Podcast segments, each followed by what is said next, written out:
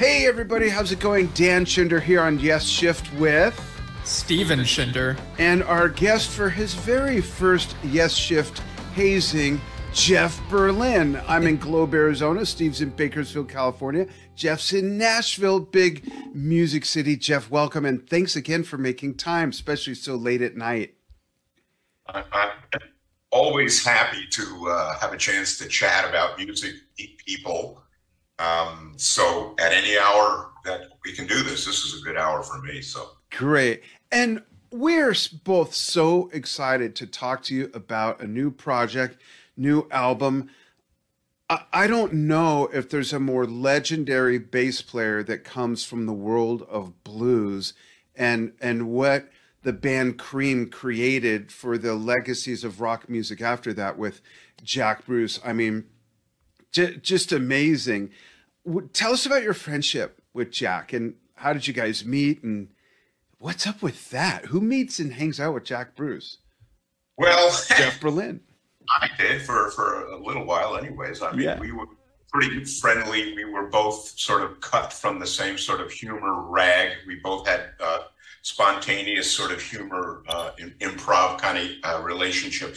Uh, when Cream was big in the '60s, he was my bona fide singular guide to uh, experimental bass playing, and um, he was so impactful with me and such a major influence that uh, when I finally met him, I was shaken. I was. I can honestly say that. It, I, I mean, I conducted myself with a little dignity, but I was like, I cannot believe that I'm in the presence of the man who literally defined the pathway that I chose to trot. So, I mean, I I, uh, I met him at um, the old Ronnie Scott's in London. I was in London at the time. And uh, Jon Hiseman, the late great drummer, uh, he and I were friendly. And uh, I, I knew he had a history with Jack. And I said, Is Jack in town? Can I meet him? And he goes, uh, Sure. And Jack came down to Ronnie's to meet me because I'd already oh, wow. developed a rep as a bassist around. So Jack came most forthcoming, kind. I, I was shaken. And every time I saw him, I, I always had that little kid in me that went, "It's it's him." It's, yeah, yeah, that's awesome. Um, we're gonna Steve and I share this next question because you truly have a list of all stars playing on this album, Jack song. So, Steve, I'll, I'll read uh, part of it because there's so many. I can, we couldn't even memorize it, so we decided to split the duties. So, first of all, after we read this, tell us what the process was like working with some of these people, especially if you hadn't worked with them before, and and how they came on board. We're talking about people like um, Sammy Hagar, Alex Lifeson, Geddy Lee. Okay, the first three are has-beens, whatever. Uh, Gregg Bissonette, Gary Husband, awesome drummer. He's been on the show a couple times. Uh, my Drum Talk TV show. Eric Johnson, Steve, take it from there. I'm like breathless already with these guys. Yeah, Bill Frisell, Ron Bumblefoot Thal, Alex Slide. Sorry, I don't know how that's pronounced. Ligertwood? Ligertwood. Uh, Scott Henderson, Marcus Miller, Ron Carter. Ron Carter? Yeah, I'm... Tony Levin, Michael League, Nathan East, Nathan. Mark King, Bruce Guttridge, Billy Sheehan, and Johnny Hiland. I love that you have some other monster bass players on here. So, talk about that. How did all that part of it come about? Well, uh, just as a quick preamble, um, when Jack died, I was actually in on the road, and his death took hit me hard. I, I uh, again, uh, some people deeply affect us. Yeah, but into their musical power. So when Jack passed, I said I have to do a record, and I went to record companies and did not get. I sorry to say the support for it. So I put it's on my dime. And in part, uh, there were so many. Uh, excuse me, give me a second. I'm, I'm recollecting here. Yeah. Um, Jack's repertoire was far deeper than Cream. Yes. Cream repertoire was, in fact, the only representation of the Cream repertoire was my uh, arrangement in the first tune of the record called Creamed. And but he had so many other songs that came about after that period that the arrangements got complexer and complexer. is there such a word? Because I just entered it into. Use it in Scrabble. It's like thirty-three points, I think. 33 points. Pago, Pago, North Pago, Pago. So I, I, I won a game using that word. So um, uh, I had a need to express these songs in as much vital musical way that I could provide and recognize that if other musicians that might also have admired Jack as much as I did could have guessed it on this record in their particular little slots, oh. I was create a record that I believe, at least in this recent times, has no equal. And that the musical element of it was that how many tunes is on a record? Eight or ten? Um, uh, every song had to be unique, had to be its own epic. Hold on, I'm turning off my phone. Had to be unique, had to be strong unto itself, had to have its own sort of epic approach. I wanted every song to be marvelous. I know every artist wants that.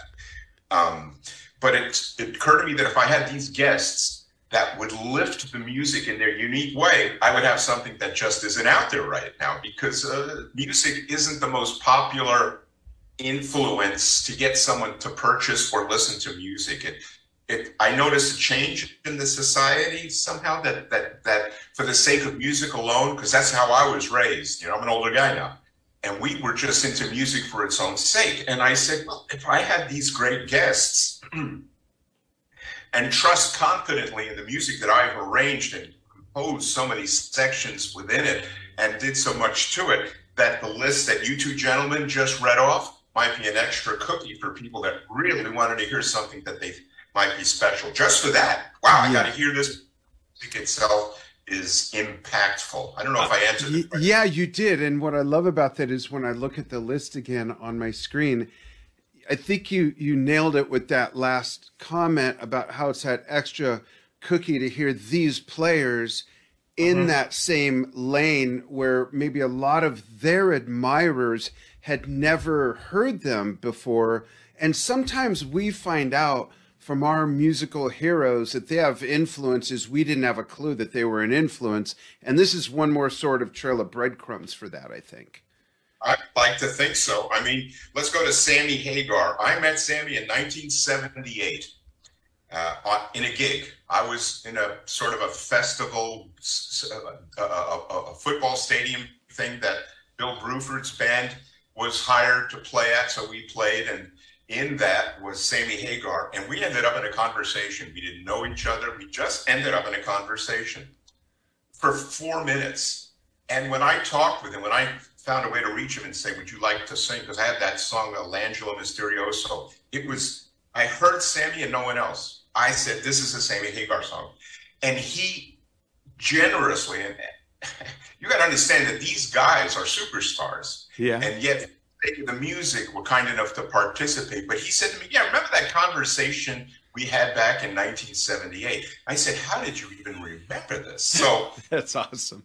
So th- there's an example of a guy who, with his fame, authority, his impact on music, still found it uh, vital to participate in a musical project that was different than what his normal bent might have been. Right. You know what I'm saying? Yeah, I love that. That's what each of these guys did. Like, what is Geddy Lee going to really benefit from by by contributing that bass part that he did on on on on uh, what is it, Smiles and Grins, um, and all of these guys? What is the benefit? The benefit I feel this is that each guy said, you know, they trust me as a musician, which I think is an honor.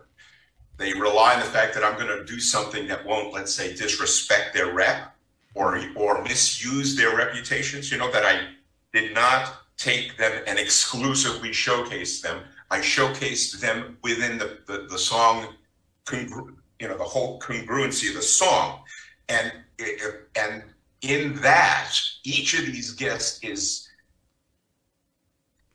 they lifted the music, they made it better, and I owe them for that. And that they love music so much that even in their particular status, they said, I want to do a project that might be of a musical interest. And I'm certain that that's the reason why these fellows appeared on this record. And they know me, and that's very kind. And that's so awesome. Thanks. You mentioned uh, what an influence Jack was on you. So I want to honor that by playing a really quick, short clip of you doing um, a little excerpt of your version of Sunshine of Your Love. This is you in the studio. Check this out, folks. And for those of you watching on the Drum Talk TV simulcast, you too, as well as the Yes Shift fans, can ask questions. Steve's monitoring the chat. We'll be right back after this clip. Check this out.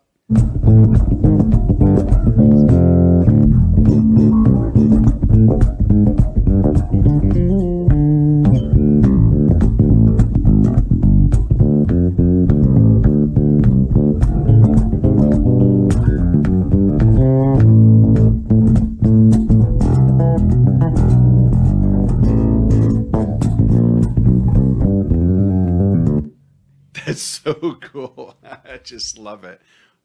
Yeah, uh, how did you uh, for the Jack Songs album? How did you narrow it down to these songs, and what was it like rearranging the classic songs as opposed to just straight up covering them?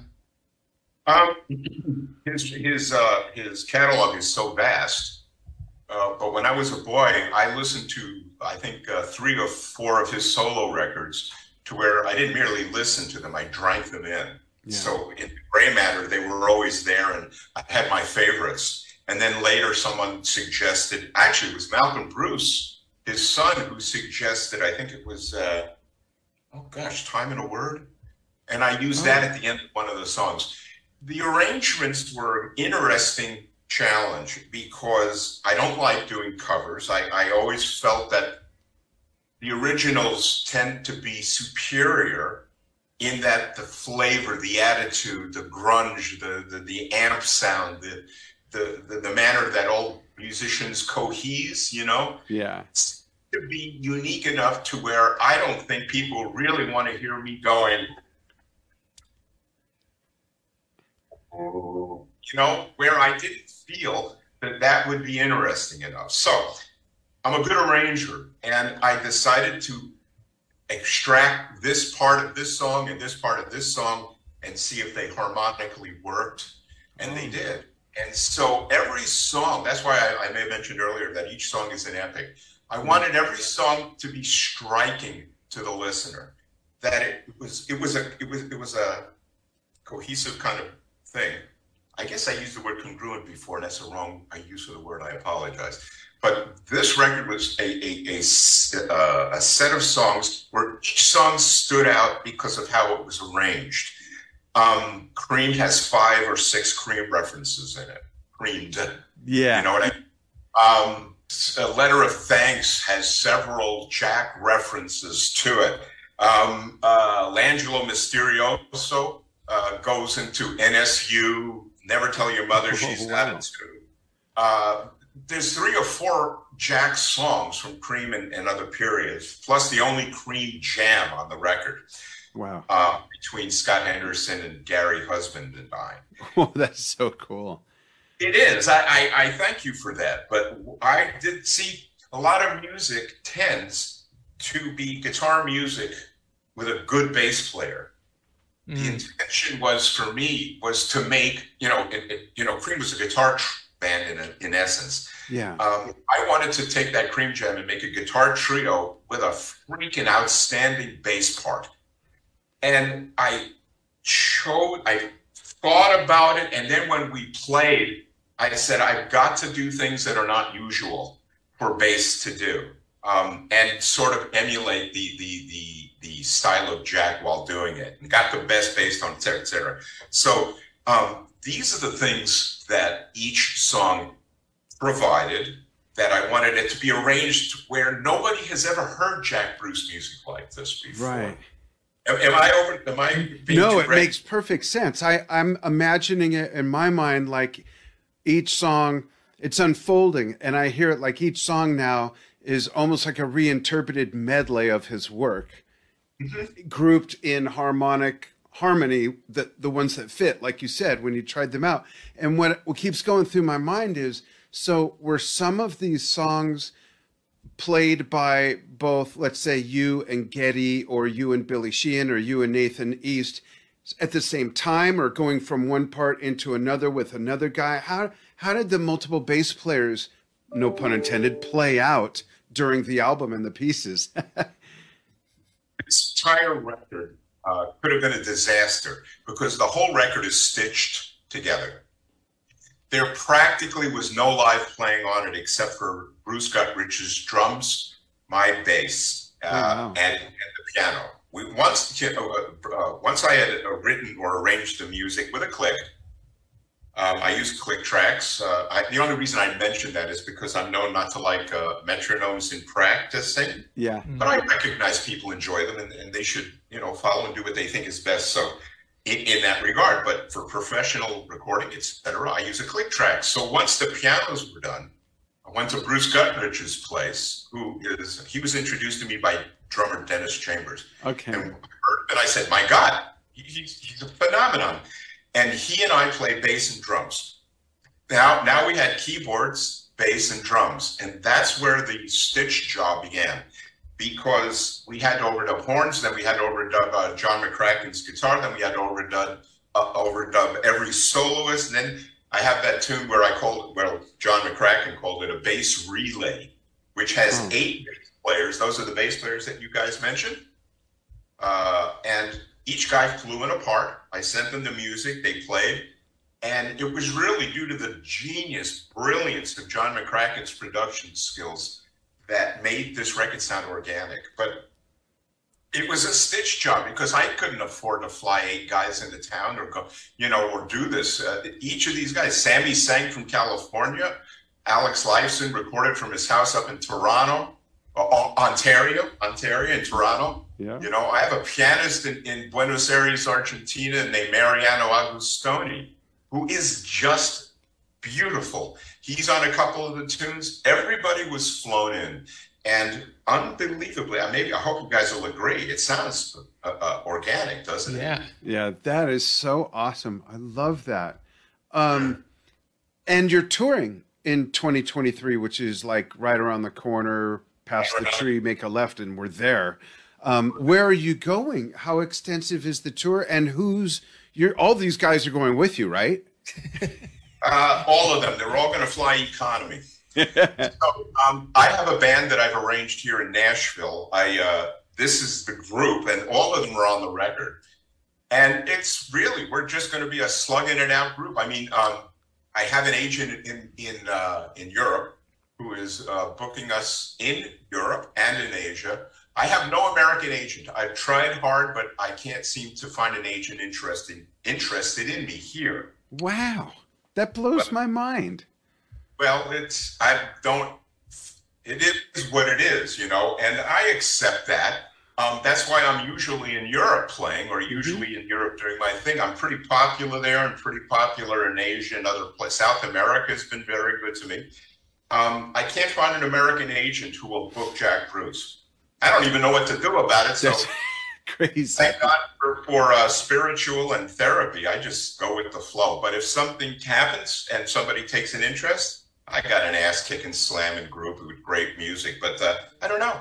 America's a tough nut because it's so spread out. A lot of my friends don't tour here. A lot of guys you know do not tour here because of the vast distances between. But I'd like to. Yeah. I'd like to. Well, are you doing any of the U.S.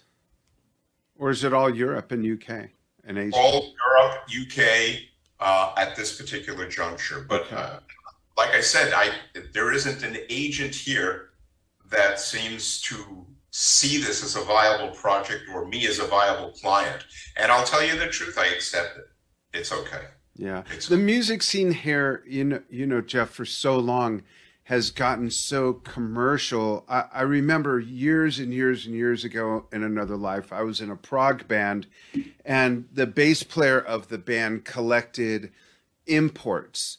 That's what they were called then, because it was the only way you can get them. Vinyl imports of bands I had never, the only band I had heard of once before that he collected was Marillion. This is 1982, 83, 84. And all these other prog bands were from the Netherlands, Norway, all over Scandinavia, different parts of, of Europe. And, and we didn't get signed. We were playing the same venues at the same time as Motley Crue, Great White, you know, all those bands. But we were prog. We were a cross between Frank Zappa, Gentle Giant, and Genesis. And all that was gone. It was all skinny ties and new wave or spandex and big hair. We weren't having it. You know, we were just in our lane and we, we missed the boat because in America, all that was changing. And and I don't think it's changed much since when it comes to the fact that they want this formula and everything but is still popular in Europe, and that's why you're so big there. Well, it's an interesting thing because a lot of artists are, are fairly well working there. Some of the big name jazz guys, you're going to laugh at this. I sent a letter to uh, some time ago to Clinton, Bill Clinton, when he was president and uh, I didn't to Biden because his plate is full. It's funny. I thought you meant George Clinton at first. I was waiting to hear that story. Well, actually, George Clooney, but he didn't get back to me either. So, so it was it was a letter saying, you know, uh, Mr. President, the White House often features sort of concert night, and they have artists that play, and inevitably the artists that they feature are always the same top several artists mm-hmm. at that particular time. Always it'll be Stevie Wonder. In the jazz, it'll always be Herbie Hancock, and and always if, if invited, you know, Paul Simon or Paul or Paul McCartney. Right. So I said there is a you know the only art that America ever invented was jazz. jazz. We not created anything else. And I said the greatest body of jazz brilliant musicians on all instruments are going across the ocean to make a living. I said, if you might host your next event and support the arts, get guys that are not necessarily household names that Stevie Wonder earned, obviously, because he's one of the great legends for, for the million reasons. I, I, I went off on a little tangent here. That's okay. But to use guys that are just not quite there but that the president of the United States says, you know, we created this art. I'm going to support it. Let's promote, especially Bill, a saxophone player. Hmm. How right. Interesting. Um, Steve wants to take you back in time with a question, and we'll, we have a few. Yeah. So, can you tell us about your involvement on Patrick Moraz's Story of I? Well, we actually discussed it on the show. Um, over the summer. We we've been going through like the first solo albums from each Yes member since joining Yes. So tell us about your involvement in Pat's album. Well, it was due to Ray Gomez's kind of intervention. Um, I had played with Carmine Appice. It was my very first gig at when I left music hmm. school, mm.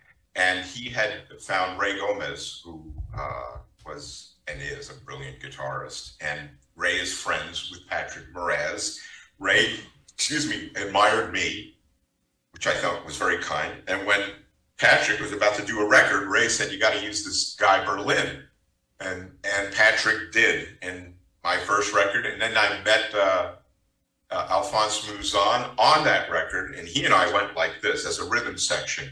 I still remember the bass line we played, the first one.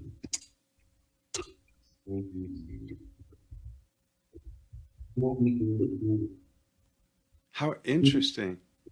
And what year was that? 1975. I hadn't played that in whatever number of years 1975 forward is. Yeah, could you it's about too soft. That's neat. And then through Pat, you met Bill Bruford. Could you hear the bass? It cut. It was cutting in and out a little bit. We heard oh. it before we went live, though. Okay. Yeah. Right maybe because it was too loud, maybe a little too loud, and it's it's uh, gating or something. Yeah. Gotcha. So, but folks, go get the album. and, and, Patrick introduced you to Bill. there you go. You met Bill through Pat, correct? No, I met Bill. Uh, he came to America to play with Ray. Oh. And Ray invited me to play as the bass player, and Bill and I found each other at that rehearsal. And that, that's my first meeting with Bill Bruford. And in the book, as Stephen put it, we were talking earlier, he said, "Let let's ask Jeff and, and get his side of the story and see if they match up." Talk about like the Bill talks about in his book a dinner, meeting your family and kind of, I guess to. I, I'm thinking I came across to me so that your folks would see that you're getting a real gig with a, a real guy and just had like as he describes a real welcoming family but for you guys to kind of get a little closer and meet is that how it went down no um, he uh, wanted a place to stay i think i said you could stay over at my family home in long island and he did and that's fairly, fairly well the story um, yeah. it wasn't anything deeper than that and okay. we would rehearse and, and uh, that's really a Okay, because he he did compliment the family on the dinner, and what an experience he thought that was. yeah. So, what can you tell us about that period, like being part of the Bruford band? It was one of the most exciting musical periods for me because I was a guy that came out of music uh, give me a second. Having been shown that music functions a certain way, Bill didn't function that way. If he heard something, he did it. If he imagined a melody, whether it worked, you know, according or against the rules, he wrote it. And that was a very eye opening thing for me. Once he was playing the piano and, and he played uh, some interesting odd harmony, and I said to him, you know, that note doesn't work there.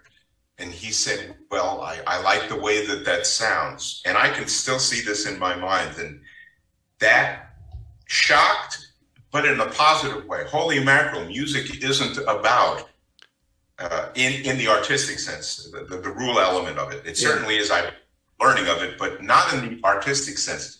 So, um, being with him and playing with him and recording with him was one of the great universities of my musical life. And it's like he, he tossed away all rigid structure that people relate music to as we learn as musicians and he he just disconfigured it and did what he thought was pleasing to him which is amazing well that's i think is where style comes from yeah it's always the person that eventually doesn't follow tradition or follow you know uh, standards and sort of creates their own pathway and and being with him in that regard, I, I, I learned.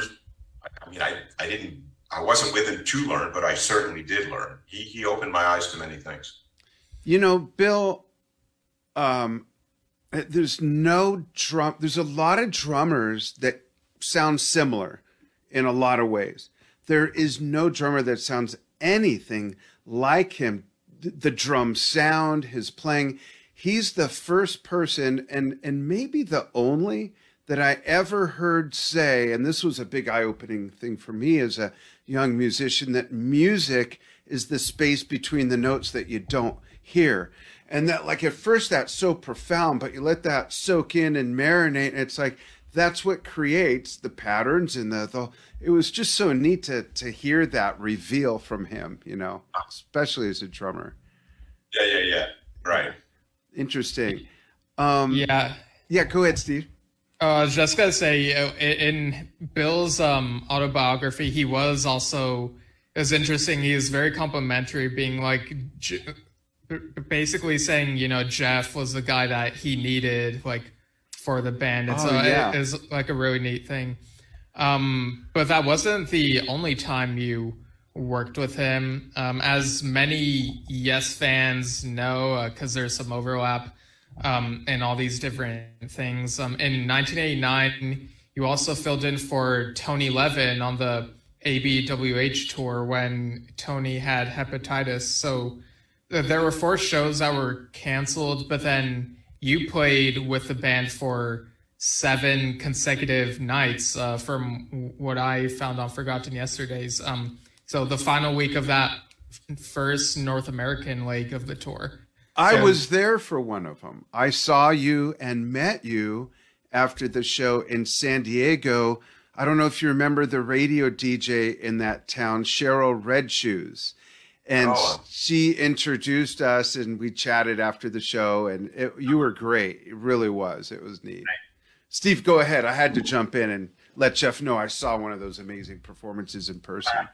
Oh no, yeah, you're good. Um, how long did it take to get the hang of that set list? And how familiar were you with the Yes songs they played and the ABWH material at that point?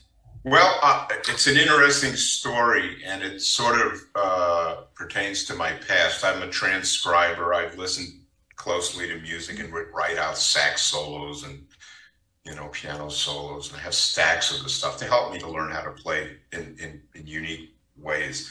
Um, harking back to that thing you mentioned about Bill, that I was the right bass player. That was the sort of the fusiony, happy '70s Jaco and Stanley and Alphonso Johnson, and, and then I was in that mixture.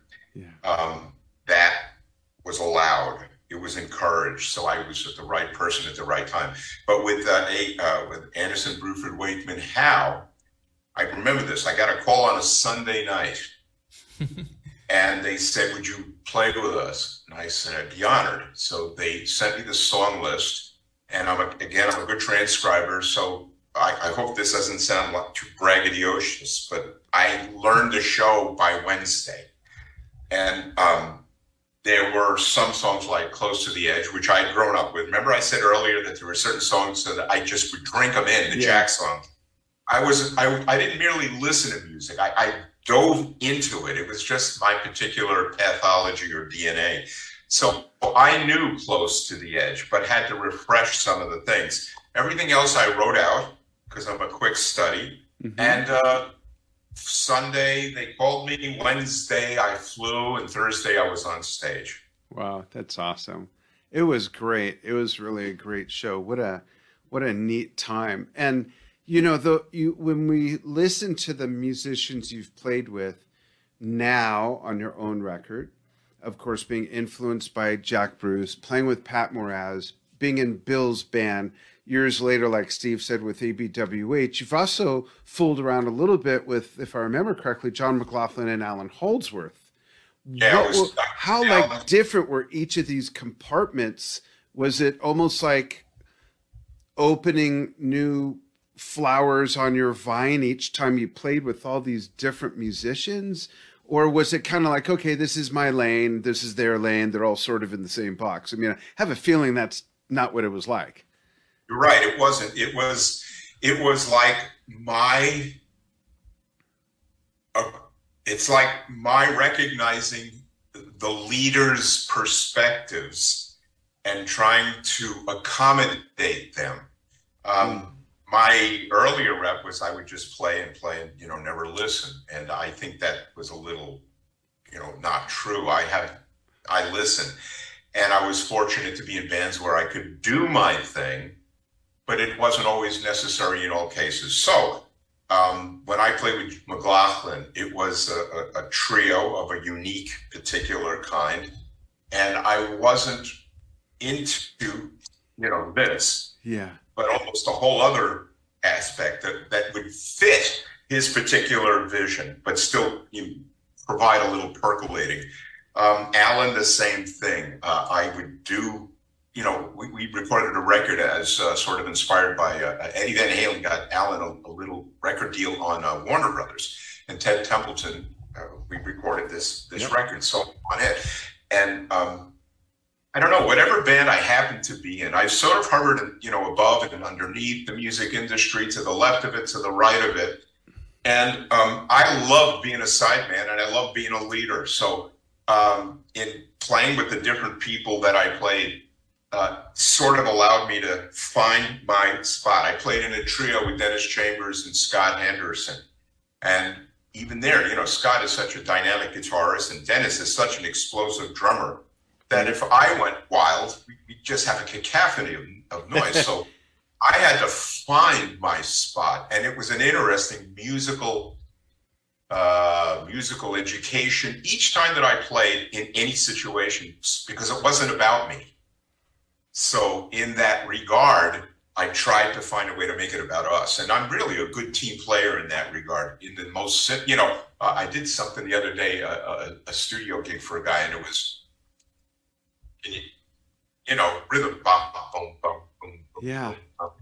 you know, and it's about the, the song, it's about the band. So everything I do is is and had done had been about that. But when it came my time to solo, I would put my heart and soul into it. Yeah, that's awesome. And going back to um, drinking in music like Close to the Edge and Cream, do you have a favorite Yes album? Is it Close to the Edge or is it a different one? I don't really have a favorite, but I would say Fragile and Close to the Edge are probably the two. But Relayer is incredible. Yeah, absolutely. Yeah. Um, I want to play a video from the Jaffa Festival from 2015, give people a whole different taste of your acumen and what it's added up to, at least to that point. People who might not have been as familiar with this side of your playing. And I'm going to read the list of players before we show it. It's Jeff, Jeff Berlin on bass, no shit. And then we've got Yaron Gottfried on piano, Morty Ferber on guitar, Ronnie Holland on drums, Hagai Amir on alto sax, and Gilad Dobrecki on percussion. This is a kind of a longish video, so I'm going to skip through it and and just sort of guess from memory where the highlights are of the different players because I just love this. Check this out. We'll be back shortly with more conversation with Jeff Berlin.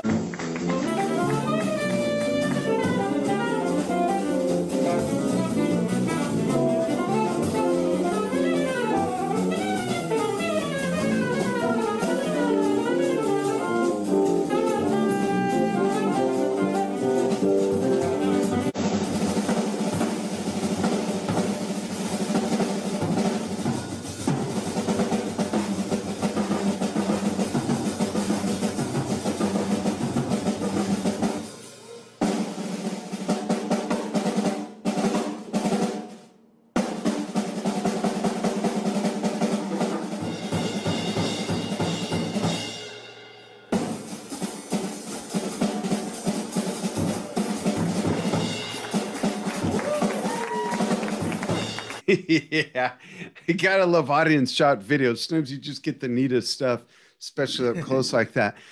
Is that where, where on a scale of your whole catalog of your styles and the different things you do, like to do, have done? Where does improvisational, more traditional jazz like that fit in for you? As opposed to other things you've done, like more electronic fusion and different soundscapes? It's equal. It's um, it counts when I do that type of music. I incidentally, I had a hand surgery. Oh, a year ago. I have uh, you probably can't see it, but I have a lump here, and I had two bones rubbing, and it caused me almost excruciating pain. And the doctor said, well, we can cut the bone and separate it and put a tendon, and you should be more or less back to normal. So I went in for the surgery, and I've never played the same since. The interesting thing is, is that I, I'm out of pain, but I mm-hmm. can't do that like I, you know, like I did when I was younger. You know, but you I, just did. Well, I, I I'm struggling with the dexterity is different, right? Yes, it is.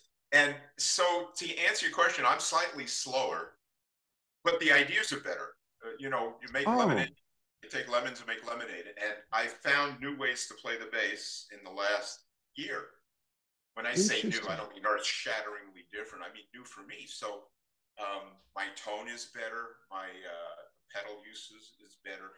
So where is the jazz figure in? I, I still love it deeply, but um, can I be honest? I would love to play with Ringo Starr. Oh wow! I, I would love to play with Metallica. I would love to play with uh, as a sideman in a rock thing. I would love to play. Uh, I'm a I'm a very good colleague, and so my as I get older, and I'll tell you quite frankly, since I've been to therapy, because I, I went to some uh, hmm. difficult times for some years, and I had to go to therapy. And uh, the reason I mention it because I'm not shy about it, and also maybe someone having difficulty might consider it because yeah. it's a it's a valuable thing. But since that happened, I became a lot more open and and light and accepting and and uh, non-critical and and willing and happy to play other music. So it's really done me a, a, a, a world of good. And in that, so the jazz, I'll play jazz anytime and anywhere, you know, with the great players. See, I also do international kind of, of gigs. That's what I mean. It's like this. This was Asia, wasn't it? This was uh, what'd you say? The ja- uh, what festival? The it was the Jaffa Festival in 2015. Okay, so I, I've done this festival a couple of times and playing with Israeli musicians and Indonesian musicians. I mean, gee whiz, man! I, I, the beauty of jazz and the in the sense of so what should we play a one day rehearsal because everybody knows what to do. Uh, that was one of my tunes that we were playing in this clip. I can't remember the name of it. I think it's called "Every Bo- Everyone Gets Old If They Have the Time." Oh, that's great. I, I like pun titles, and yeah. So, um, I think that might even be Richard Drexler's title. In fact, I'm quite sure the pianist. And um, yeah, if, if I can play and feature myself, I'm there. If I could play and support the band, I'm there. If I can play, so one thing that I will do always, if I'm allowed, is provide something interesting. That, that that's my credo. Um, it's one reason why I lament that I've never played with Jeff Beck he's one guy that I would very much like to play with while he's still out and active. Yeah, and still so good. Oh my gosh, he's like 93 or something. Not really, but you know, he's up there and he's so good still. It's amazing. Loves it and he's playing beautifully. And and I admire the bands in the band. Yeah, Vinnie Colaiuta, you know, um, in the band, one of the great drummers of all time. And yeah.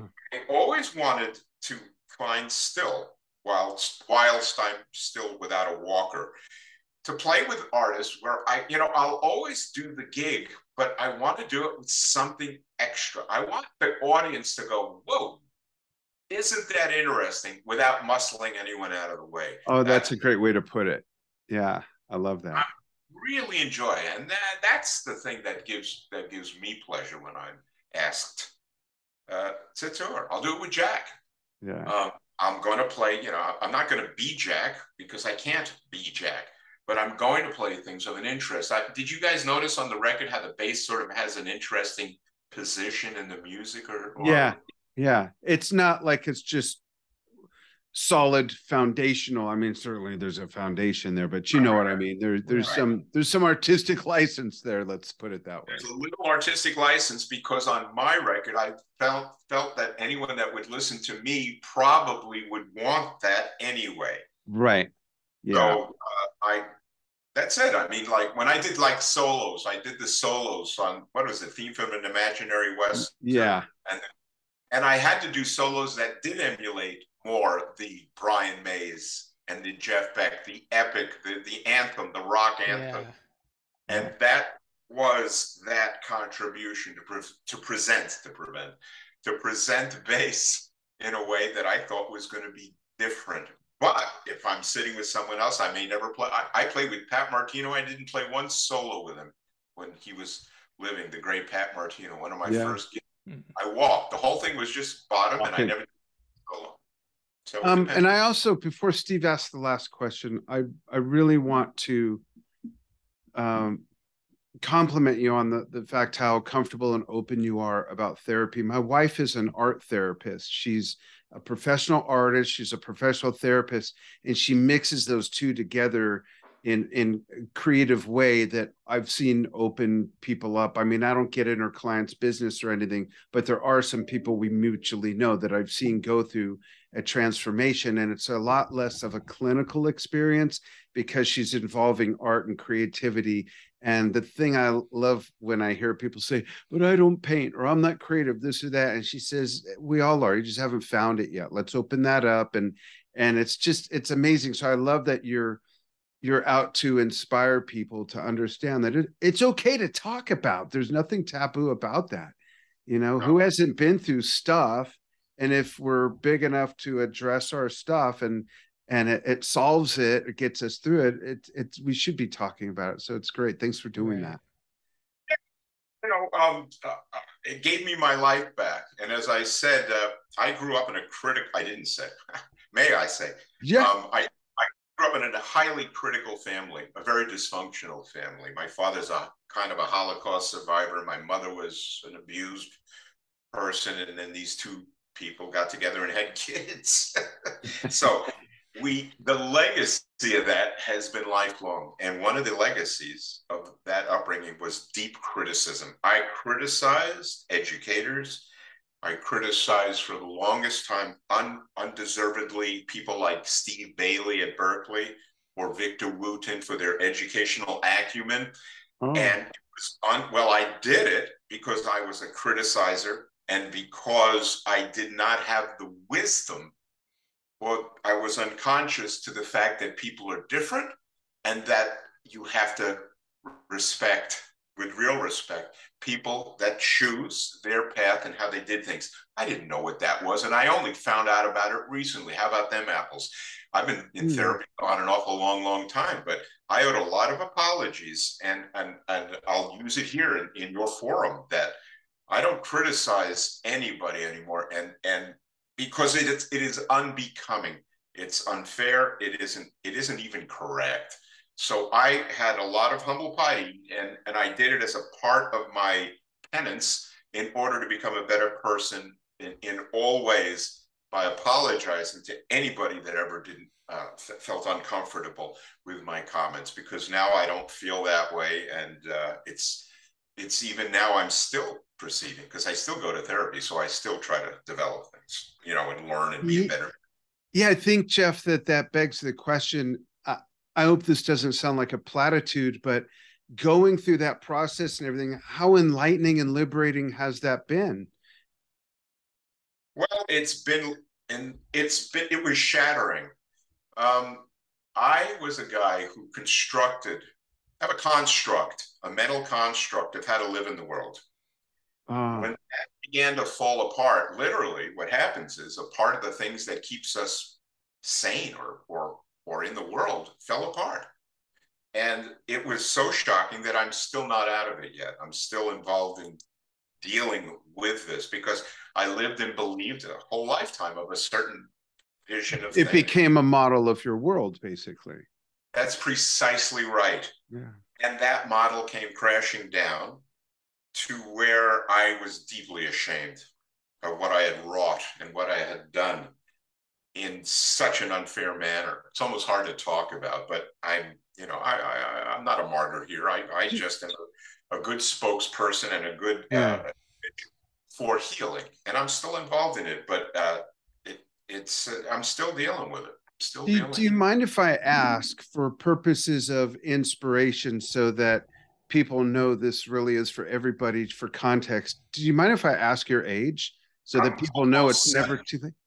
You're what? I'm almost 70. So it's never too late to go through a positive transformation.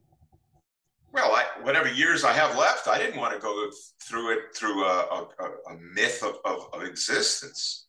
I, I, I wanted whatever time is allotted to me as a musician, as a human being, I, I wanted to do it and see if there is a comfortable, peaceful way, a sharing way, a loving way, and and to because I haven't forgiven myself for a lot of stuff yet. That's part of the work, but um, I'm I'm in uh, yes, I'm going to be 70 in January. I'm in great health. I play really well. I'm a good musician, etc. Blah blah blah. You know, and I want to be a, a, balanced human being up here and in here. Yeah, that's awesome. Thank you so much for sharing that.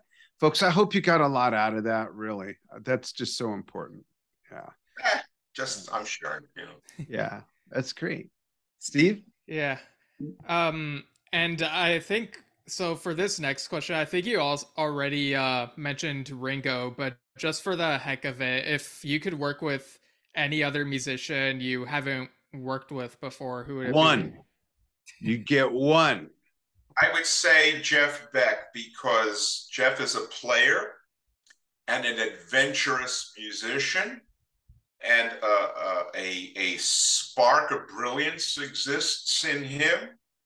Um, and I think that we would be wonderful colleagues should the opportunity come up. Now, here's the little bit of the concern I have. I'm on a public show here, so it's not like I'm trying to use your your to lead my way into the back office. I'm not. I'm just sharing a thought to you. Yeah, that that's okay. He's kind of, but I'll go for two. I love Ringo. I love McCartney. These are, uh, you know, these are older men now, but um, right. yeah, because I'm a good pianist. I'm a good guitarist. I'm a, you know, I don't know. I'm kind of into that. I've played jazz all my life. I love jazz. I'll continue to play it, but I wanted to well, play with great adventurous musicians. Jeff Beck is absolutely in front of the and, and the thing yeah. about Jeff, I could totally see how you'd be able to live out that more foundational stuff that you've played less of, but still have the opportunities in his music to get colorful. You know, you you kind of have opportunities for the best world. It seems like with his music. And yeah. you you know, I would I would find that out in five minutes. That's yeah. the thing. Sometimes yeah.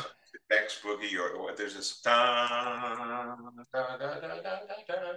What's the name of that song? There's a song by Jeff. He's done a lot of songs, and sometimes he needs, you know. You know what I mean? Yeah. yeah. So I, of course, tasteful, tactful, but uh, anyway, since you asked, I, I'm a big fan of Jeff's. Yeah, and he Very also has the same initials as you and as Jack Bruce. So there you go. Oh, interesting. well, you know, there's a few JBs out there. Yeah. yeah. awesome. Jeff, thank you so much for joining us. Please hang on the line as we say goodbye to our audience. And uh, we'll we'll see you all again soon. Steve and I on our road trip to go see Roger Dean's exhibit in San Francisco Saturday through Tuesday. So watch for that, folks. Thanks for joining Steve and Jeff and myself here on Yes Shift and Drone Talk TV. Thanks, everybody. Thank you.